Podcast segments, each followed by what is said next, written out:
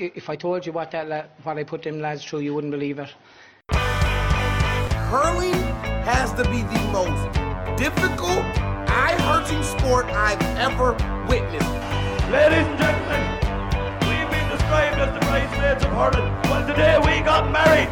Oh, there's no rules. This guy just grabbed the ball, threw it up in the air, and then hit it. But, most importantly, I'd like to thank you, the people of Wexford, who stuck with us through thick and thin.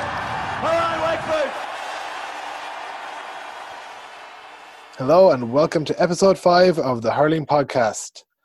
Wexford will play Galway in Wexford Park on Saturday in the quarter final of the league. Ben, Galway, the team you were looking for? Not necessarily a team. I would have liked to play Waterford, but um, you know, you have to beat the best if you want to get there. So But at least we've got home advantage and we don't have to travel to Salthill. Or were you looking forward to a few points in Galway? I was looking forward to a few points in Galway. sure, we'll have to have them in Wexford instead. Basically, what's going to be the same, exact same fixture as Championship. So, like, is that putting down a marker, or is it just simply this is a game and it's not related to Championship? oh, well, it's not related to championship really. Donald Cusack made the point on Allianz League Sunday that Galway might want this, that you know, there's no better rehearsal for a big game than to actually go through everything. So, you know, their their preparation for the game, they'll try lock down, you know, their travelling times, their where they're gonna stay, how they're gonna get ready for the game. I would they definitely would do that. Like it'd be foolish for them not to not to work like that. It's not their first time down in Wexford Park for a game either. I'm sure they have a fair idea what they're going to be doing. And look, at the end of the day, championship is always going to be different to, to league. Both teams are going to want to win the game no matter what. Oh, I know it's not their first time down in Wexford Park, but it's this management team's first time True. down in Wexford, True. and they'll be wanting to do things their way and what works for them. Like just because it worked for Micheál Donoghue or whoever, it doesn't mean it's going to work for these guys. Yeah, the last time I saw Galway against Wexford in Wexford Park, Galway looked miles ahead of the Wexford team two years ago in the in the championship. They were, but there's a lot of things after changing. Well, first of all, the one big one is Johnny Glynn was a massive factor in that game. He's not going to be there. It wasn't just Johnny Glynn. like, It was it was the Johnny epitomized it, but it, it was the speed and strength and the conditioning of the Galway team compared to the Wexford team that day.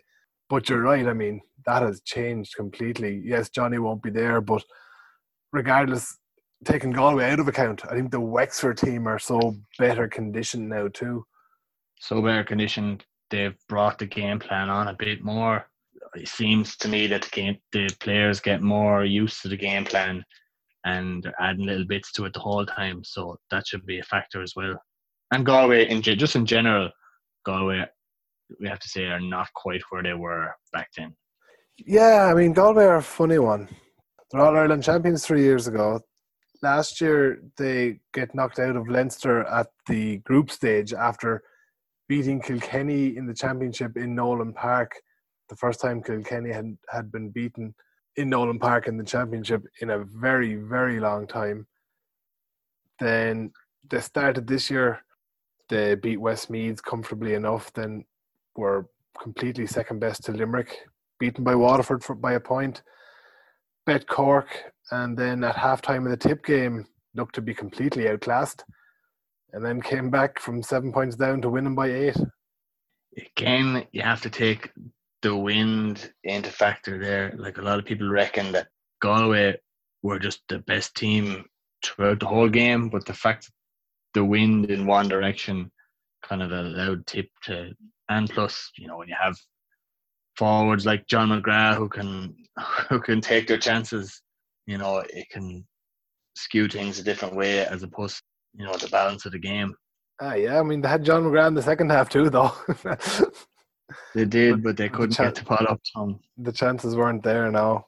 No, because they're always some of the forwards are really looking well. Like particularly the second goal that Conor Whelan got was just incredible, and Brian Concan- Brian Concannon looks like You know, he, he always was a decent forward the last couple of years, but he looked really, really top, like a top forward the other day. Yeah, he was always a decent forward, but he was more so of a bit part player too. I mean, that in, in my opinion, anyway. But the league this year, and especially on uh, on Sunday, he he put in a fantastic performance, and Evan Niland I- too on the frees. He scored 13 frees in what were very difficult ah, conditions.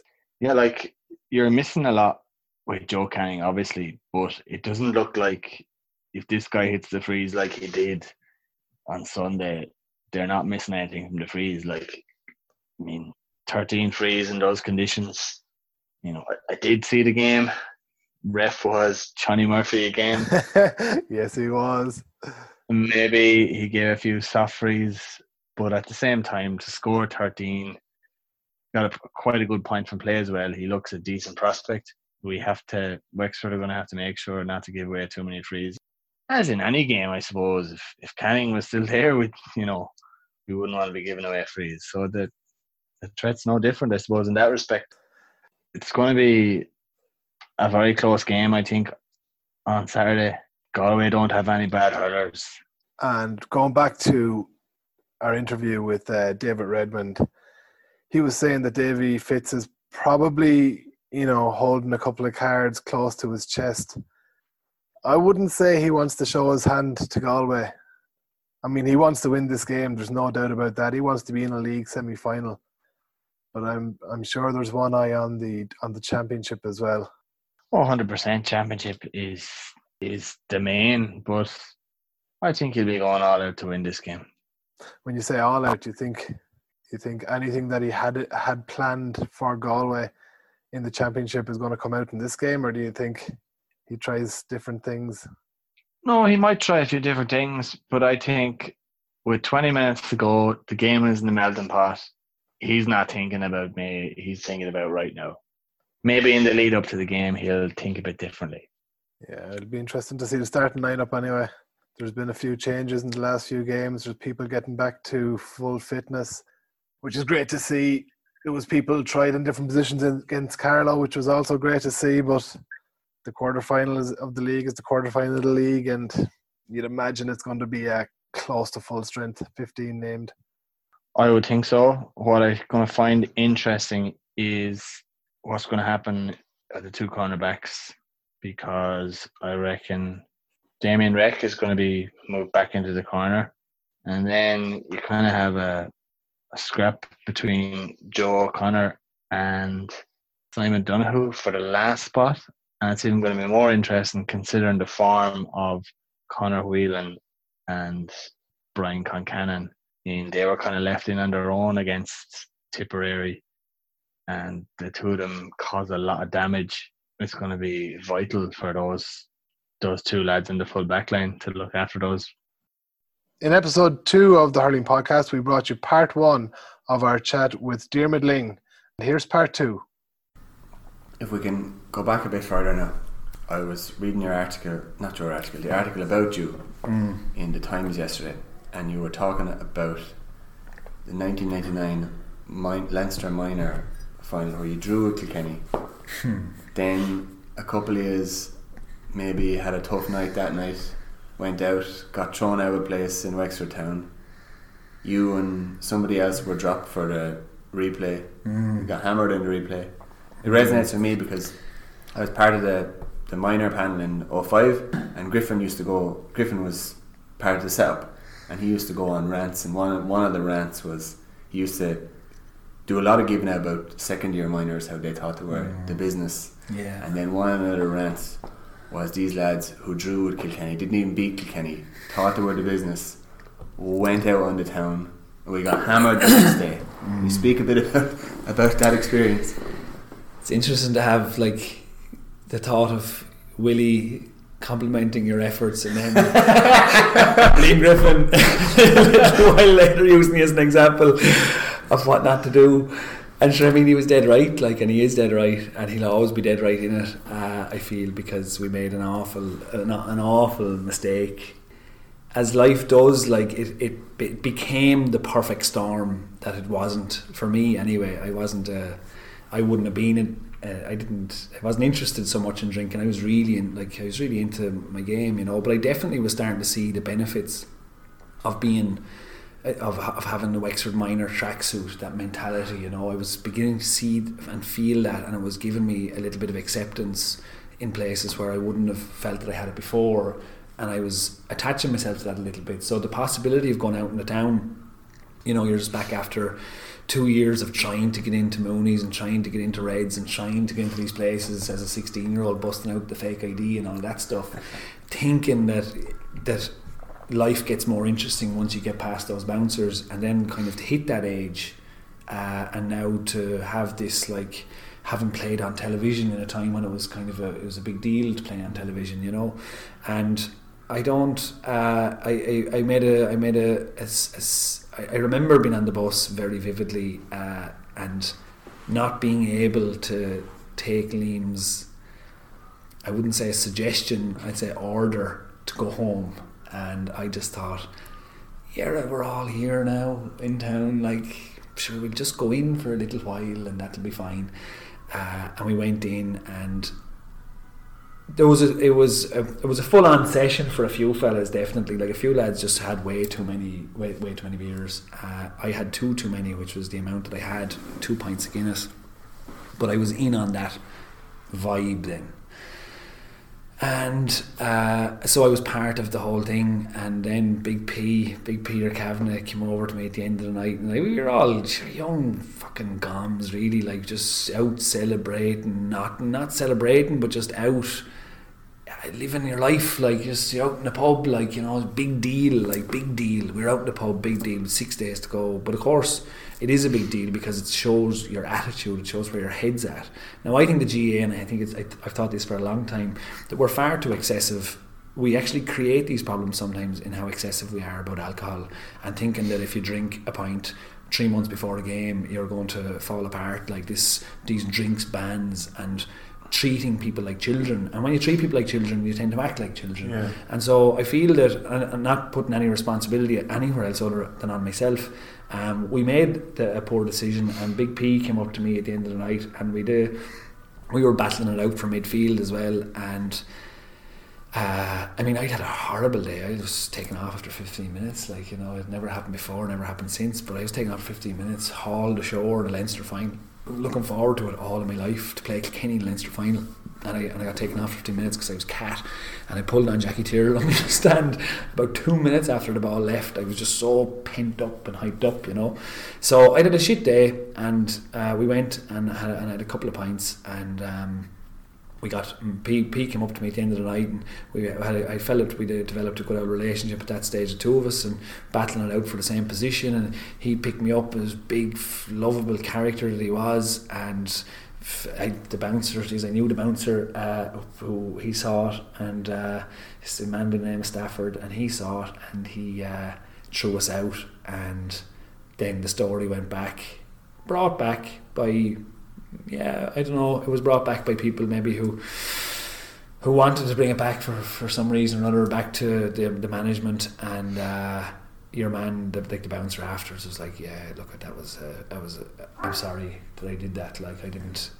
I knew, you know, it, I, I, I can stand over my, I can stand over my day. I don't need to explain it now, but um, Griffin, yeah, Griffin got a hold of us and Timon up in the room upstairs, and uh, and he tore he tore strips off us like and it was a good it was a good learning curve. It was a good lesson to learn at a young age. It was good to meet that level of honesty even though if the you know if you did it now like there'd be repercussions probably. I don't know. Like you wouldn't accept speaking to people probably in this day and age in that way. But at the time that was the norm and it was hard and it was honest and it was real and it impacted me greatly. So um I was, I suppose, eventually grateful for it, but I wasn't grateful for it when I was dropped for the semi, for the for the replay. I wasn't grateful for it when my father came into the the, the building site I was working on at the time uh, to break the news to me, and I'd bawling my eyes out. I wasn't grateful for it then, but I had dug it myself. Uh, I'd made it myself, and I knew it was time to to lie in it, and uh, and I still revered and still continue to revere uh, Liam Griffin and his contribution to, to the GAA in general, in particular to Wexford GAA. So it is all, uh, yeah, I said played golf with Liam and George O'Connor one day. I'd say he was 28 or 9, and he was like a child for the whole 18 holes. Like, it was just like, how? Do I, how do I get to be going around this golf course with, with these two? Like, you know, so all water under the bridge, uh, obviously, but a learning curve. And I definitely feel like chatting to the young fellas now, like, and just trying to give them some perspective, a little bit of perspective about those things. You see that the outs, the how it looks can sometimes color how it can be, and that's a typical just minor mistake. I suppose it's a minor mistake. That's what you do. You say you had a you think you had a bad game in the in the drawn game. Yeah, So do you think that it's possible they might have dropped you anyway for the replay? Well, I mean, I wasn't on the panel even. Like I was out in the stands, so Okay. yeah, right. yeah. I was, I mean, I was in the back of the paper, and you know, my mother was working in the bank in Escort in AIB, and this is like three dropped for disciplinary reasons, and is you know the way it is in Wexford. Like it's a small, we're a small community, Yeah. the hurling community, and everybody knows and. Any kind of story like that, certain people as well. Like I felt throughout my career at times that Brendan Furlong would often write things about about. about he felt he was being honest. I felt he was being overly critical, and sometimes thrived on information that was, uh, yeah. I don't know. I don't know. I suppose there's no point in maybe following that track too far, but I, I felt it anyway. There was there was some a bit of glee in the reporting of that in some way, uh, and it didn't do any favors for anybody. And in a small community that we are, um, it it certainly was a tough time where I felt I've let people down and all of that kind of stuff. You you, you take all that stuff on unnecessarily. Probably, I just made a mistake, which is fine now. Like, but at the time, yeah, it was definitely it was heavy. Would I have been dropped anyway? Probably. They put me on for the, the Tipperary game, and I got taken off with 15 minutes to go. Didn't do a whole lot better, to be honest. So it just wasn't. It wasn't a good. I was definitely too intense about the game at that stage. That's what probably what I see or saw in Joe maybe and some other players that sometimes there's a, a tension in your body that disallows any feeling of flow to emerge, and that's yeah, it's just such a waste. It's such a waste of precious energy, you know. Uh, and you wish you could probably go back and play uh, and, and try and resolve that, but you just try and do it. Yeah, you just try and speak about it now and hope that other players don't fall into it so quickly, you know. Yeah. I wasn't going to ask you. This wasn't a planned question now, but since you mentioned earlier, have you ever done Lough Derg? No. What's that dark? Um, they do. I think it's maybe um, seven days or maybe three days, but it's like up all night, bare feet, uh, walking around. I think maybe this a church, and you're down, you're praying. It's more. It's more. It's a more uh, stringent, I suppose, Catholic practice, um, and where I recognise what it's from because I always would have just thought it was something different. Um, is there are there's a Buddhist practice um, or a yogic practice that's called um, Shinimak. Maybe it'll come to me in a second, but it's ten days uh, vipassana and it's ten days of total silence. Uh, you get three meals a day, and you're sitting in meditation for about eight hours a day, sitting, and you go through. Yeah, you go through the pain of pains, and it's something that I would like to do to to meet those parts of myself that I haven't. You you meet them briefly in yoga and, and meditation normally, but this is just a much more extreme version because it goes on for longer. And I think Lough Derg is probably based on a similar uh, similar concept. Have you done it? No, certainly not. Doesn't sound like you have either. It's not on my list. Yeah, yeah, yeah. yeah. I, I, I sometimes the, um, I'd be drawn to that a little bit, like the notion of suffering, uh, to try and find equanimity in suffering. I, I I'm not. I, I have no great problem with that. Uh, I think that we maybe in throwing out the the church and those forms of spirituality. Uh, that sometimes we don't ever really sit in suffering and sacrifice, and I think meeting your suffering is not actually the worst thing in the world, and it would do people very good to meet it a little bit more sometimes. There's forced suffering that people go through that you wouldn't want anybody like Janie Mack since I've had my little man like to think of something happen like to, for to think of parents who like lose a child or something like I'm just like I- it's, it's doesn't just there's a like a a block, like a, a total inability to comprehend how somebody can live through that.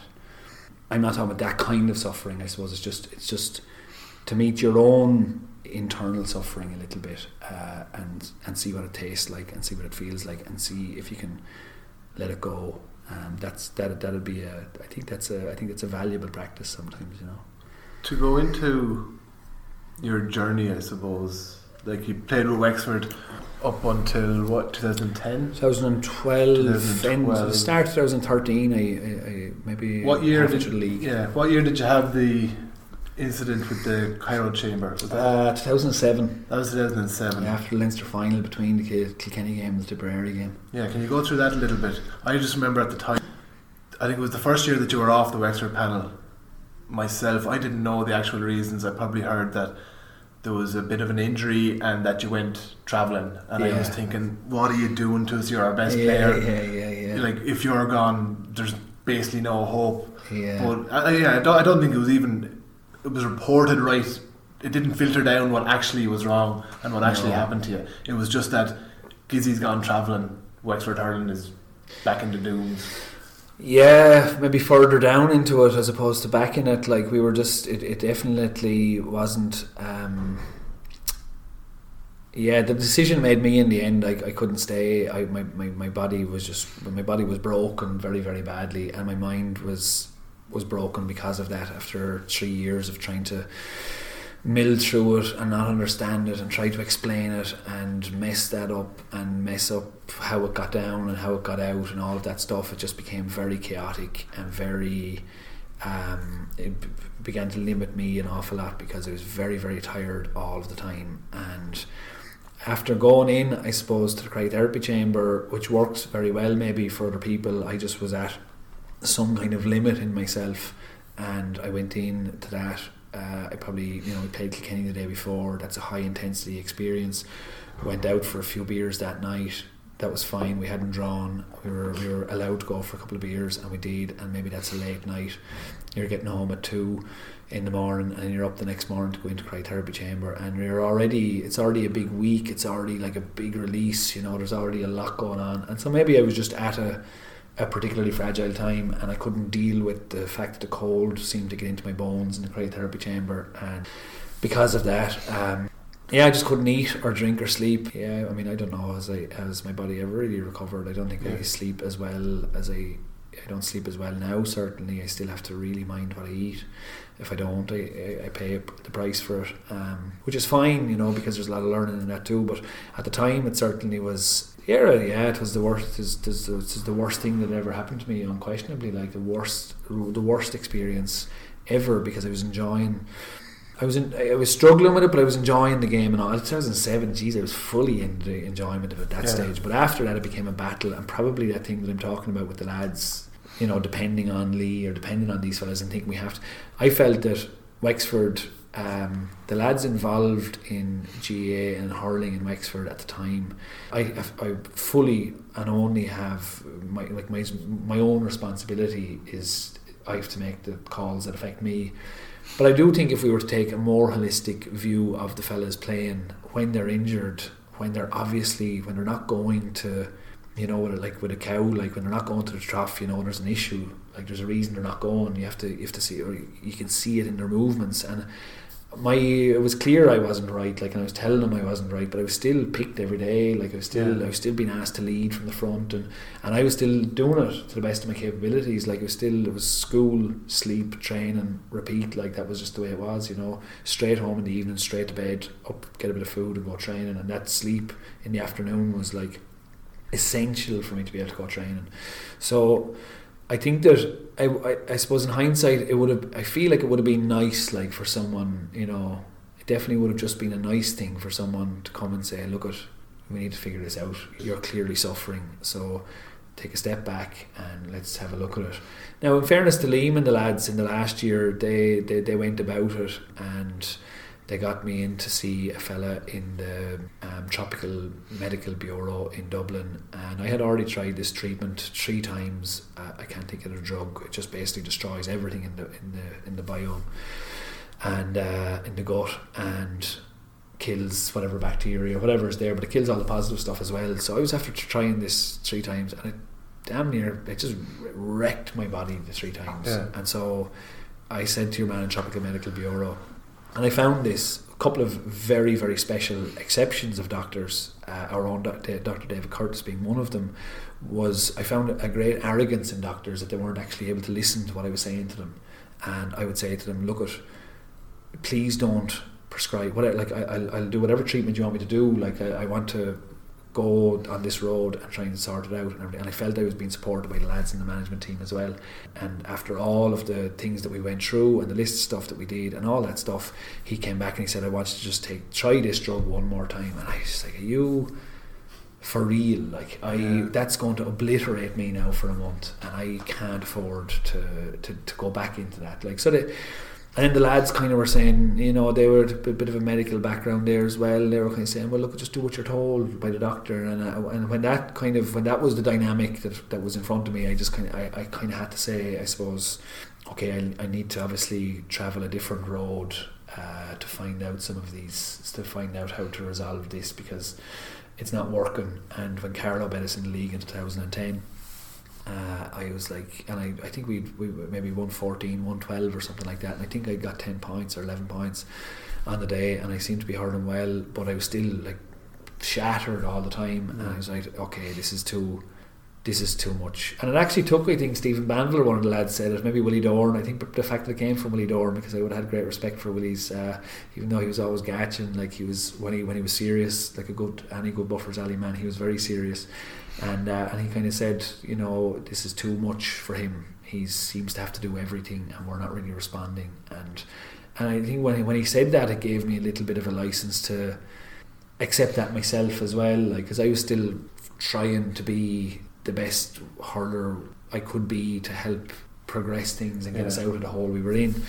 And but when that happened, and when I maybe heard that, uh, it freed something up in me, and I decided that I'd that was it. I'd, I'd give it that year, and then go. And I remember playing against Galway in Nolan Park that year, and I got sent off. Uh, in the last, like, I don't know, seventy third minute, it was ridiculous. It was a late challenge, but it, I don't know who it was, but he dropped the ball, and I was already committed to a shoulder. He was coming up, and had he caught the ball and come up, I'd have caught him perfectly. But he dropped the ball and went down, and I ran straight into him.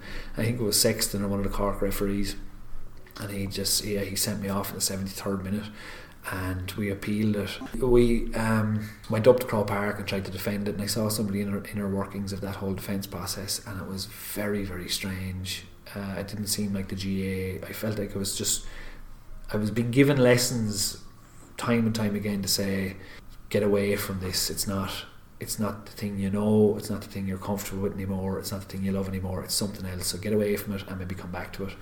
And so um, I knew after that after the Galway game I felt that was for some reason I think maybe we, we were always going to get Tip or Cork or somebody and I knew I knew that that was I knew that was it when I was sent off I was like that's it I'm going to be suspended for the next game and that could be the end of my hurling career and I wasn't ready for that and I went into the dressing room in Nolan Park bawling my eyes out I just it was the strain of it you know was just Yeah. so uh, on the surface and I remember RTÉ wanted to do an interview uh, after after that game. I guess they sensed that you know the, the sending off was harsh, and the manager had come out and said uh, McIntyre had come out with Galway and said it wasn't a sending off. What was he was referee thinking? And so I, yeah, went out and and and did that.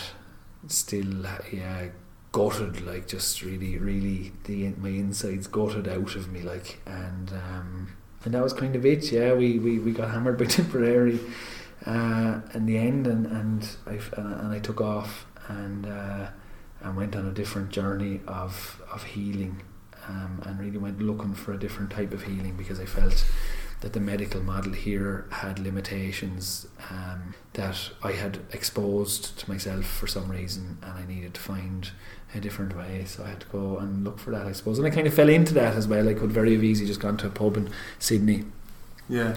and spent a year there. Uh, but I, I got lucky in meeting a fella who I who I travelled with, and and he opened my eyes to an awful lot of things, and that was a great gift because I would probably wouldn't have come to them on my own, but but he brought me to them. So that was uh, yeah, it was a lucky uh, lucky stroke. you That's know. kind of where I wanted to go with this because you said going to the cryotherapy that day was the worst thing that you ever did. But you wouldn't be where you are now if you hadn't. Do you look at it like that at all? And the journey that you went on, kind of because of it. Would you go back and change it? If you could go back now to that Sunday that you went in, would you still go in? No, I wouldn't. Yeah. I wouldn't go in. No, I wouldn't go in. I mean, is that to say I wouldn't change uh, everything? I mean, I think what we've probably discovered from even from a, a scientific point of view now is as we've gone down, as we've gone down in trying to break down the the fabric of of reality, we've come to the realization that a very very small fragment of something is behaving in some way and that small fragment is part of something much bigger and that thing that's much bigger is behaving in a completely different way. And so contradictions are alive in the universe all the time and both of those things are true. It's both the worst thing that's happened to me in my life and it's the best thing that happened Yeah, to me yeah, in my life because I wouldn't go into it again. No I wouldn't because I don't think we belong in cryotherapy chambers, to be honest. I don't think we belong in manufactured conditions that aren't real. I don't think we belong in a mindset that thinks that you have to be right all the time, and if you can't, your body says no. You have to listen to your body and you have to understand that that's an intelligence in itself, and your ego shouldn't overrule that. You should be able to listen to it, and people around you should have respect for that and say, You need six weeks to heal that. You could get back in four and maybe risk having a problem later on in your life. So just take the six, and you know what? Maybe take seven just to make sure, and we'll be fine without you. And I think to put us into these conditions, I think that's the way the game is going more and more, where a, a more scientific, measured approach is forcing us into situations that are a little bit unnatural to our, our bodies and our uh, and the interaction with what we call the game and the GAA and everything else. And I think that that's I wouldn't go into it because it's not it's not natural. But would you have figured that out? I mean, it's back to the same point. I, w- Yeah. I, I- wouldn't, and yet I'm, I suppose in some other way, maybe I would. I don't Yeah, know yeah, where it would have left me, Exactly. or had I, had I gone it or not. Like, I mean, as I'm thinking, would I have gone in? Like, is the question you're asking me, as I as I interpret it, is the question you're asking me, would I go into the cryotherapy chamber, or would I would I have my son who I wake up beside every morning?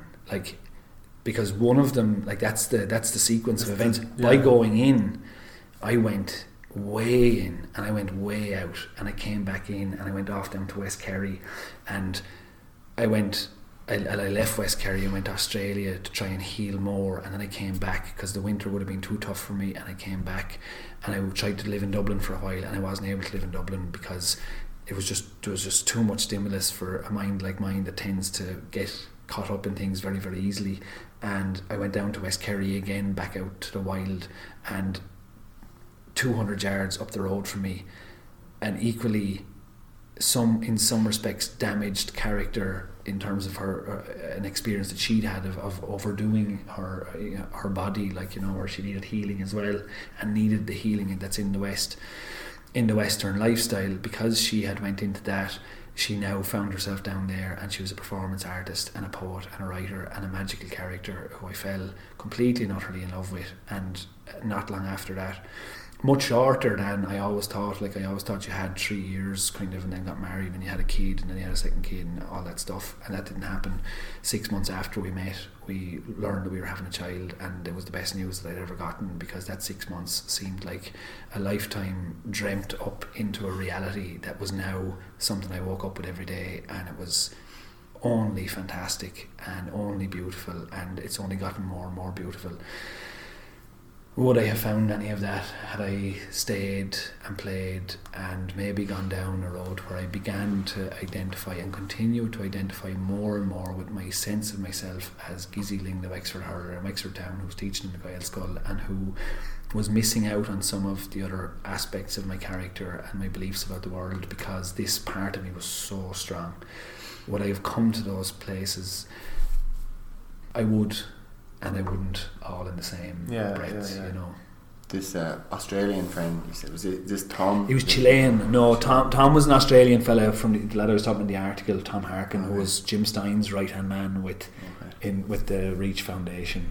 Um, There's yeah. a bit. Uh, you said you were talking to Tom. You said you were coming across as an asshole. I does that remind you right now, like, or That's what I want to ask you. There. He, he said I love the voice of truth here on, the, you on, the, on this side. Keep you grounded, boy.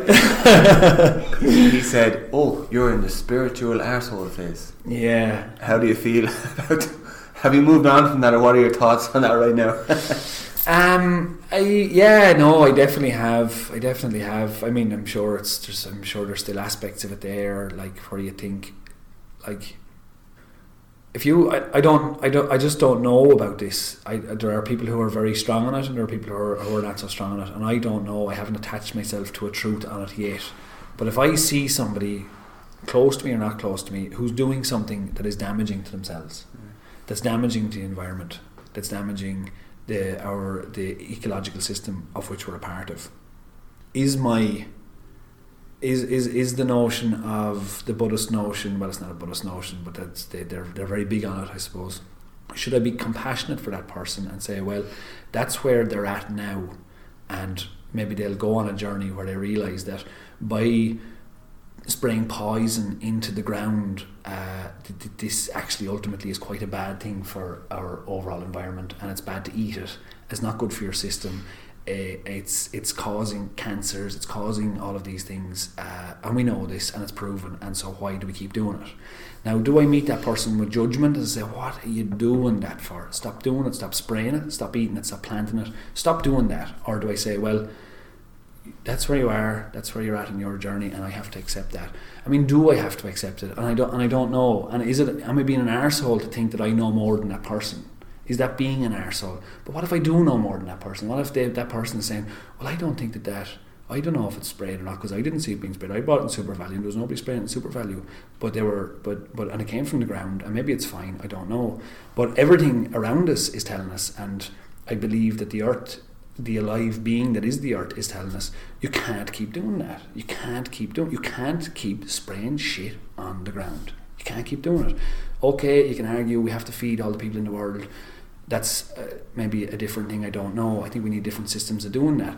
But when you meet that person, and when you start exploring these things, and you meet that type of knowledge or lack of knowledge, is it being a spiritual wanker to meet them compassionately or with judgment or I, I don't know what I what I suspect is that something has to change and I'm unsure of how to go about that because I, I very clearly understand that I might sound like an absolute arsehole saying some of these things and talking about connection to the earth and talking about the aliveness of the earth. I do understand that. I understand because I know my people. I know the people of Wexford. I know the people. I, I lived here. I, I, and I loved here and I couldn't do anything but be here and, and love here. But I do see, I suppose, I do see things based on experiences I've had, based on it's it's in the, in the article. Like that was a moment in time that ha- like that happened to me. This this happened, and this happens to people all the time. I had a, a conversation, a, a, an actual conversation, not with words, but a very clear conversation, a very clear interaction with some kind of a spirit in nature where I wasn't on drugs, I wasn't taking anything, but I had a very clear interaction with something that said, You can't keep taking from me, you can't expect me to heal you, you can't expect to constantly extract. You have to realize that I'm also alive and I can see you. And I could feel that very, very clearly. Is it just a movement in my mind that's not true? I don't know. When I look around at what's happening in the world. When I look around, I was at a, a, a, a beekeeper, Ambachra, the beekeeper, yesterday in Ballyvourney for Imbolc, and he was talking about. He wasn't talking about statistics that they have in in um, in Europe. He wasn't talking about statistics that the government have. He was talking about 25 years ago when. The, all the different plants, animals, birds, everything that he named, all of the things that were just flourishing, they were all over his area, and his bees were happy bees because all of these things were in his area. And he said, they're gone. They're just gone. They're gone. Where are they gone?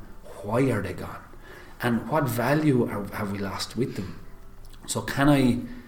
Can you sit and think, "Oh, I better, I better, I better not sound like I'm a wanker by not saying some of these things um, because I don't want to offend that old part of me that doesn't want to offend anybody really. Because why would you offend anybody? Or can you just speak some of the truths that you've come across and say in some kind of a way that's an invite to people to say maybe we need to change our behaviour in relation to the earth. And maybe if you develop a deep enough connection with the earth, that change of behaviour will happen very automatically.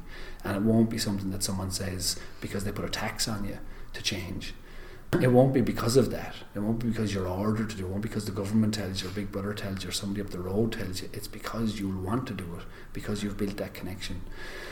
And we're talking on a hurling podcast, and I know like that's it's wild stuff in some respects, but the game has brought me to all of those things. This game, like this game that we love, that you fell in love with every bit the same way as I did, and as anybody who's listening, I'm sure has fallen in love with the game in some way.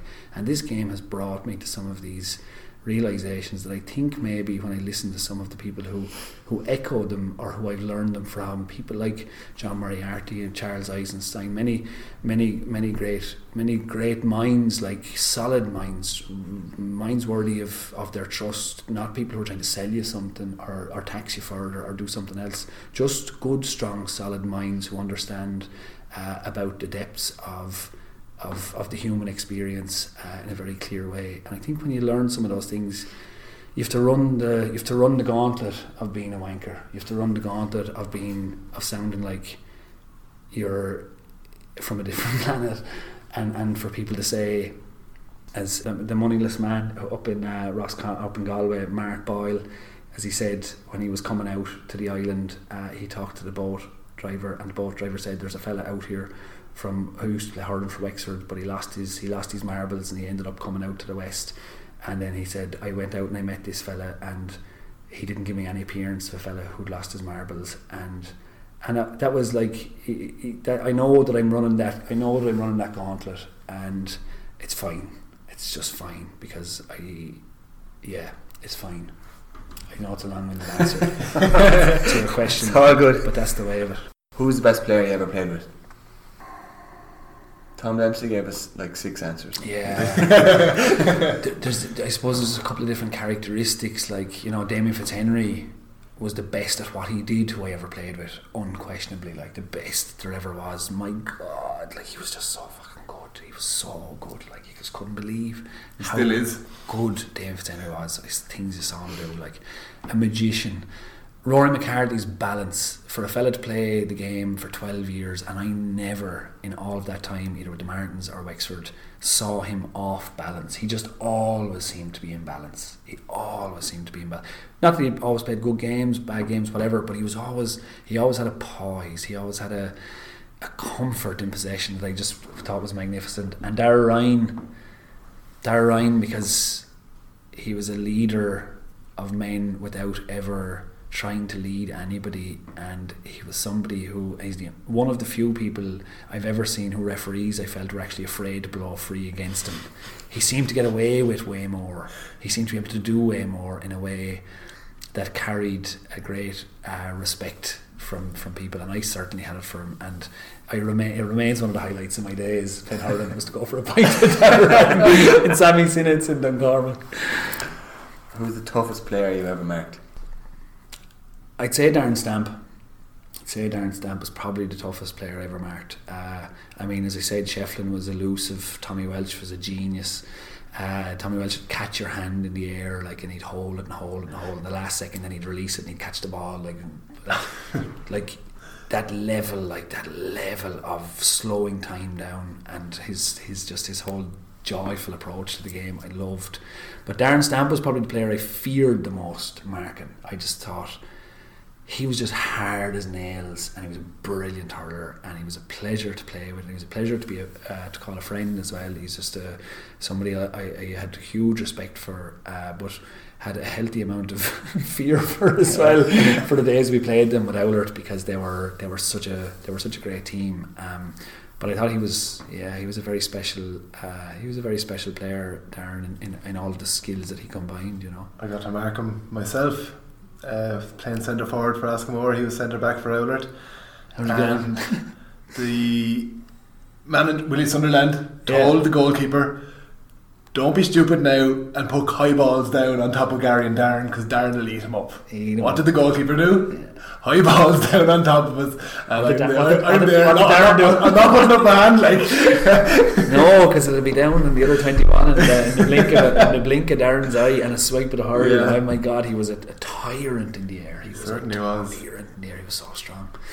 But yeah, Darren was definitely uh, one. And then, I mean, outside, yeah. I made my debut on Sean Ó hAilpín and I looked up at him at one stage. I was thinking, what game am I playing? And what game is he playing? uh, there's some different, yeah, some different characters. But I'd say, to be honest, yeah, the- there's, you never you'd mark other fellas from other other counties, and you just think nothing of it. Like you think nothing of. Didn't matter who they were, you just would think nothing of it because you wouldn't know 'em. Yeah. I knew Darren from when I was twelve. I, I we played uh, in the Tony Forristal still under fourteen down in Waterford, and there's a, a full someone was I don't know who was full back but got injured before during the game. I think they got injured because the, the Tipperary forward had scored I think five goals in the first like ten minutes, and in half time I was I, I think I said it or somebody else said it. I can't remember who, but someone said like somebody please uh, they put I don't know who Danny Conway or somebody in on the full forward and said just stop him just stop him will you? And the first ball came in across the field and Darren the full forward went to get it over the sideline and Darren came in and swept your man out of it. And no more did that fella play the game and I just thought right that's a that's a that's a good man there. But I was on the I was on the wrong side of a few a few run-ins with him as well and if I know I, I always felt there was a, a mutual respect there and it was good good to earn the respect of somebody uh, who was as as strong and as honest as Darren was uh, in the way that he played the game you know Was he on that minor team? he was he was he was probably out with us that night too he wasn't dropped though What type of hurl did you use? Randall Did you? Randall And when you did your TED talk, you were holding uh, Philip Doyle's Lash Galore, was it? Do you know? I, I, I, just got I got into the I got into the habit. We used to when Philip Senior was making hurls, he used to bring him into my father in Clonard, and we used to try them out. Uh, and then Philip Junior started making them, and I and I and to this day, like there's few people in the GAA who I'd have as much respect for as Philip Doyle. To be honest, I have such great time for him. But I there was something in me with some of the hurdles that Randall gave me over the time, and and the great thing, and to his eternal testament as well with Philip Doyle is he gets it. Like he's not he he never I never felt any like oh you're using a Randall Yeah, hurl. Like, yeah. He, he often like he, he keeps one of my Randall hurls. He has a Randall hurl up there belong to me now, and he makes other hurls off it. Yeah. Like he just he, he holds the same respect for Albert in, in, in what Albert can do with a piece of wood, uh, and I think Philip can do it too. But I just got into the, the habit of, of Albert, and there was something about ringing Albert, and I'm telling you that he wouldn't have a hurl for three months for you. But then after a bit of a conversation, to call out on Tuesday, and then when he'd call out on Tuesday, he'd have a hurl that could sing like he just a hurl that you were like, okay, this I just have to go out on the field with this, and this hurl is going to do everything else for me because it's just so beautiful. A wand. A wand, you just feel it, and we, and my father would say it to me, he'd say. Can you just stay out of the way of that hurl? Stay out of the way. Of just, just let it do its thing. And you felt that, and sometimes you get the second or the third one you might get off, and you, it'd be a dud Yeah. comparatively. But that uh, I, I got into the habit of feeling sometimes on the way out to Albert in the car, I was like, what am I going to get? Is it going to be the hurl of hurls? Am I going to get the greatest hurl that was ever made? Like that's that was the possibility with Albert. So I loved the, the Randall, and he had the big he put the big back on it for me as well all the time, and yet held the balance. And the big back with that balance allowed for the the line balls. That was the, that You, was were, you were the first man to be putting sidelines over.